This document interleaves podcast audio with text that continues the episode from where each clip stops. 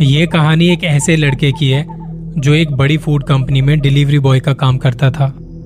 दिल्ली के रहने वाले इस लड़के के हिसाब से इनका जो काम है, रात के वक्त कई बार कुछ ऐसी लोकेशंस आ जाती हैं, जहाँ इन्हें ना चाहकर भी जाना पड़ता है। ये बात तो खैर मैं भी मानता हूँ। अभी थोड़े टाइम पहले ही कुछ तीन चार दिनों की छुट्टियाँ थी फेस्टिवल की वजह से, और अक्सर ऐसे दिनों में ऑर्डर्स भी ज़्यादा आने लगते हैं। अब ज़्यादा ऑर्डर तो इनका कमीशन भी उसी हिसाब से बनता है। एक एक दिन में 40 से 50 जगह खाना डिलीवर करता था ये लड़का। उस रात फ़ोन आता है दिल्ली की एक लोकेशन से। रात के तकरीबन 12 बज चुके थे, जहाँ से ऑर्डर पिक करना था और जहाँ डिलीवर करना था। कंपनी के ऐप में 30 मिनट दिखा रहा था। ऑर्डर एक्सेप्ट करके बाइक स्टार्ट की और निकल पड़ा लोकेशन की तरफ़। इस वक्त सड़कें खाली थी कहीं कहीं स्ट्रीट लाइट जल रही थी तो कहीं अंधेरा था। बाइक के हैंडल पर मोबाइल स्टैंड लगाए हुए, वो लोकेशन और टाइम को देखता हुआ जा रहा था। एक कब्रिस्तान को क्रॉस करता हुआ वो लोकेशन पर पहुँचा। वहाँ कोई अपार्टमेंट था, अच्छी खासी बड़ी सी बिल्डिंग बाइक को बाहर खड़ा किया और बिल्डिंग में जाने लगा। इस बिल्डिंग के नाइन्थ फ्लोर पर जाना था इसे। एड्रेस में सब कुछ मेंशन था। लिफ्ट के पास पहुँचा। वहाँ आसपास में ही दो लिफ्ट थे। एक थी ग्राउंड फ्लोर पर और एक थी ट्वेल्थ फ्लोर पे। अब मैं लिफ्ट का बटन प्रेस करता हूँ, क्योंकि मुझे जाना था नाइन्थ फ्लोर पे। मैं जैसे ही लिफ्ट में एंटर करता हूँ, मेरे साथ में ही एक अंकल भी आ जाते हैं। मेरा फेस सामने था, उस साफ़ सुथरी सी लिफ्ट में खुद को देख रहा था मैं, सामने जो स्टील लगी होती है ना वहाँ पे। और अंकल का फेस था बाहर की तरफ़। मैंने लिफ्ट का बटन दबाया हुआ था नाइन्थ फ्लोर का, और एक झटका सा लगा। लिफ्ट रुकती है और मुझे बाहर निकल के बस ऑर्डर देना था। पेमेंट ऑनलाइन हो चुकी थी। मेरे हाथ में ऑर्डर था और वो बंदा सामने ही खड़ा था जिसने ऑर्डर किया था। मुझे वहाँ ज़्यादा से ज़्यादा 20 सेकंड लगे होंगे ऑर्डर देने में और ये कहने में कि रेटिंग दे देना, सर।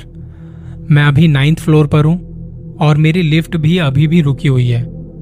मेरे साथ वाले अंकल बाहर निकले और मैंने अभी तक उनकी शक्ल देखी नहीं थी। लिफ्ट में भी हमारी बात नहीं हुई थी।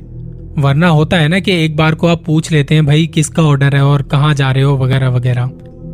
मैंने ऑर्डर दिया और मेरी वाली लिफ्ट नाइन्थ फ्लोर पे है और दूसरी वाली जो थी वो अभी भी टॉप फ्लोर पर थी।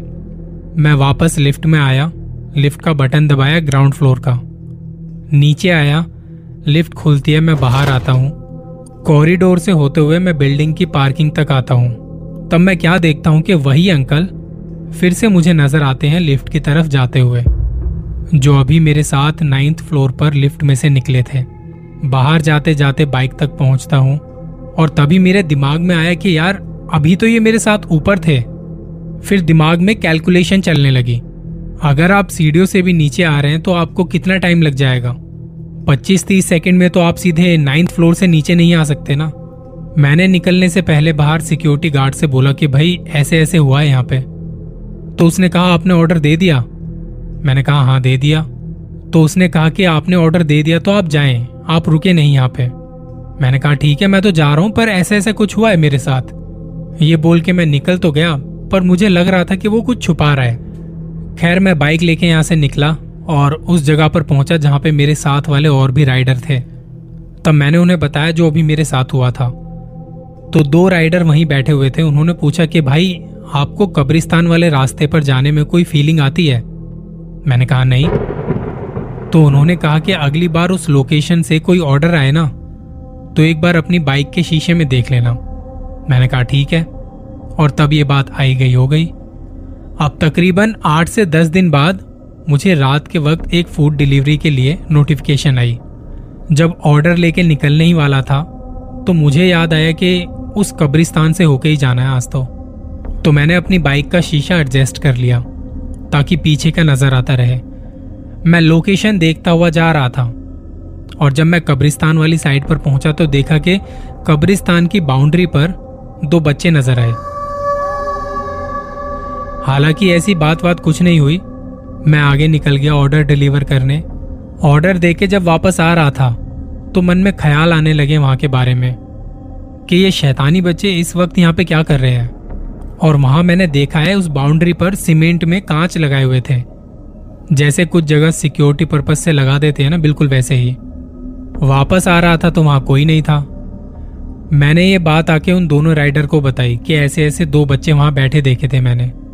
तो उन्होंने कहा कि भाई, हमने भी देखे हैं। कई बार तो ऐसा भी होता है, वो आपकी चलती बाइक पर उछल के बैठ जाते हैं। और इतने में आप कुछ कहोगे उन्हें तो वो गायब हो जाते हैं या बाइक को हिला के गिरा देते हैं। इसलिए वहाँ थोड़ा सतर्क रहने की ज़रूरत है। इतने में मुझे फ़ोन आता है जहाँ मैं अभी ऑर्डर दे के आया था। मुझे लगा कोई कंप्लेन वगैरह तो नहीं कर रहे ऑर्डर के लिए। नॉर्मली ऐसे कॉल आती नहीं और आएगी तो कंप्लेन के लिए। मैंने फ़ोन उठाया तो उन्होंने वहाँ से कहा कि आपने नीचे सिक्योरिटी गार्ड से कुछ बात बात की थी। मैंने कहा, नहीं, मेरी तो कोई बात नहीं हुई। सामने से उन्होंने कहा कि वो सिक्योरिटी गार्ड ने आपको देखा होगा तो वो बोले कि ये लड़का ठीक नहीं है। उल्टी सीधी बातें करता है, इसकी कंप्लेन कर दो।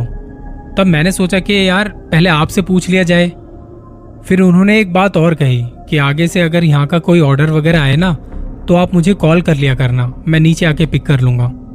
मैंने कहा, सर, कोई बात बात हो गई हो तो आप मुझे बता सकते हो? तो उन्होंने कहा कि नहीं ऐसी वैसी कोई बात नहीं है। बस आप ज़्यादा किसी को इस बारे में ना बताएँ, इसे यहीं तक रहने दें। मैंने कहा, जी सर, जैसा आप बोले। हमारे जितने भी राइडर्स हैं, उनके साथ कुछ ना कुछ हुआ है उस जगह पर। और वहाँ की साइड के ऑर्डर भी बहुत आते हैं रात को। कई बार तो ऐसा भी होता है कि कोई ऑर्डर आया है, लोकेशन ढूंढते हुए वहाँ पहुँचे तो देखा कि घर बंद है। और कुछ एक घर तो सालों से बंद है। फिर वहाँ से ऑर्डर कैसे आ जाते हैं, ये समझ नहीं आता। हमारे साथ जब कोई पैरानॉर्मल एक्टिविटी हो जाती है, और कंपनी को जब इस बारे में बताते हैं तो उनका कहना है कि हमारी पहली प्रायोरिटी है कस्टमर के डोर स्टेप तक पहुँचना। और अगर वहाँ कोई मिलता नहीं तो कुछ पर्टिकुलर लोकेशंस को ब्लैक लिस्ट में डाल देते हैं। और कुछ के ऑर्डर आते हैं तो उन्हें एक्सेप्ट नहीं करते। मेरे साथ वाले राइडर के साथ भी कुछ ऐसा ही पैरानॉर्मल इंसिडेंट हुआ था। उनकी लोकेशन मेरी वाली लोकेशन से अलग थी। तो उसने बताया कि एक रात ऑर्डर आता है। हमारा ये था कि लास्ट ऑर्डर हम देर रात तीन बजे तक एक्सेप्ट करते हैं। और तीन बजे भी अगर कॉल आई है तो आपको ऑर्डर दे के आना है। बहुत बार तो ऐसा भी होता है कि अगर कोई ढाई बजे ऑर्डर देने जा रहा है और उसे आते आते तीन बज गए तो उसका ऑफ़ हो गया। तो मेरे साथ वाले उस राइडर को तीन बजे से थोड़ा पहले एक ऑर्डर आता है। ऑर्डर लेके वो लोकेशन पर पहुँचता है। वहाँ बिल्डिंग के मेन गेट पर सिक्योरिटी गार्ड अपने कमरे में सो रहा था। वहाँ से कुछ कुत्तों के भौंकने की आवाज़ आ रही थी। मैंने उसे उठाया और बताया कि सेवेंथ फ्लोर पर जाना है मुझे। इतने में एक और कोई दूसरी कंपनी का बंदा भी वहाँ पहुँच जाता है। ऑर्डर लेके उसे दूसरे एड्रेस पर जाना था। सिक्योरिटी गार्ड उठता नहीं है तो हम दोनों अंदर आ गए। ये देखते हुए कि लिफ्ट कहाँ है। थोड़ा ढूँढने पर एक लिफ्ट दिखाई देती है। तब मैंने बटन दबाया सेवन्थ फ्लोर का। मेरे साथ वाले बंदे को भी उसी फ्लोर पर जाना था। और अचानक से लिफ्ट सिक्स फ्लोर पर आके रुक जाती है। अब आपने देखा होगा कि लिफ्ट के जो एंट्रेंस होते हैं, वो हर फ्लोर पर अलग अलग बने होते हैं। पर सिक्स फ्लोर पर जब लिफ्ट रुकी तो सामने कबाड़ सा पड़ा हुआ था, जैसे स्टोर रूम वगैरह होते हैं, बिल्कुल वैसे। वहाँ अंधेरा भी था, और मेरे साथ वाले बंदे ने मोबाइल की फ्लैशलाइट ऑन की। जैसे ही लाइट ऑन की, मोबाइल बंद। हमें लगा कि ऐसे हो जाता है कभी कभी मुझे अपने फ़ोन का ध्यान नहीं रहा। साथ वाले ने कहा, भाई, अपना मोबाइल निकाल के देखो, एक बार लिफ्ट का बटन कहाँ का दबा हुआ है? मैंने तभी मोबाइल निकाला और देखा तो बटन सही दबा हुआ था और लिफ्ट में जब इमरजेंसी का बटन दबाया तो वो काम नहीं कर रहा था। तब एकदम से इन्हें चीखों की आवाज़ आना शुरू हो जाती है, जैसे कोई औरत चीख रही हो। अब आपने देखा होगा कि कई बार तो लोग डिलीवरी वालों के साथ मज़ाक भी बहुत करते हैं, प्रैंक करते हैं। ये नहीं करना चाहिए। तो उस दिन इन्हें भी लगा कि कोई मज़ाक कर रहा है शायद इनके साथ। अब लिफ्ट रुकी हुई है, ना वो ऊपर जा रही थी, ना नीचे। तो हम दोनों वहाँ से बाहर निकले और सामने गुप अंधेरा। और वो अंधेरा देखते ही हम वापस लिफ्ट में आए। और मेरे साथ वाले ने मुझे हिलाया कि, भाई, वो देखो, हमें वहाँ इतने अंधेरे में कुछ फिगर नज़र आई। और वो आवाज़ भी लगातार आ रही थी। वो देख के हम दोनों काँप गए कि, यार, ये सब क्या हो रहा है? इसी बीच जिसका ऑर्डर था मेरे पास, उसने फ़ोन कर दिया डायरेक्ट कंपनी में कि भाई मेरा ऑर्डर अभी तक मुझे नहीं मिला है। तब उन्होंने वहाँ से बताया कि ऑर्डर निकले तो काफ़ी देर हो गई है। फिर वहाँ से दो राइडर मुझे ढूँढने के लिए निकल पड़े कि कहीं कोई हादसा वादसा ना हो गया हो। वो दोनों राइडर कुछ ही मिनटों में लोकेशन पर पहुँचते हैं। सिक्योरिटी वाला अभी भी सो रहा था। जब वो दोनों एंटर हुए और उसे उठाए के अंदर एक ऑर्डर लेके हमारा राइडर गया हुआ है। पहले तो वो बोलता है, यहाँ कोई नहीं आया।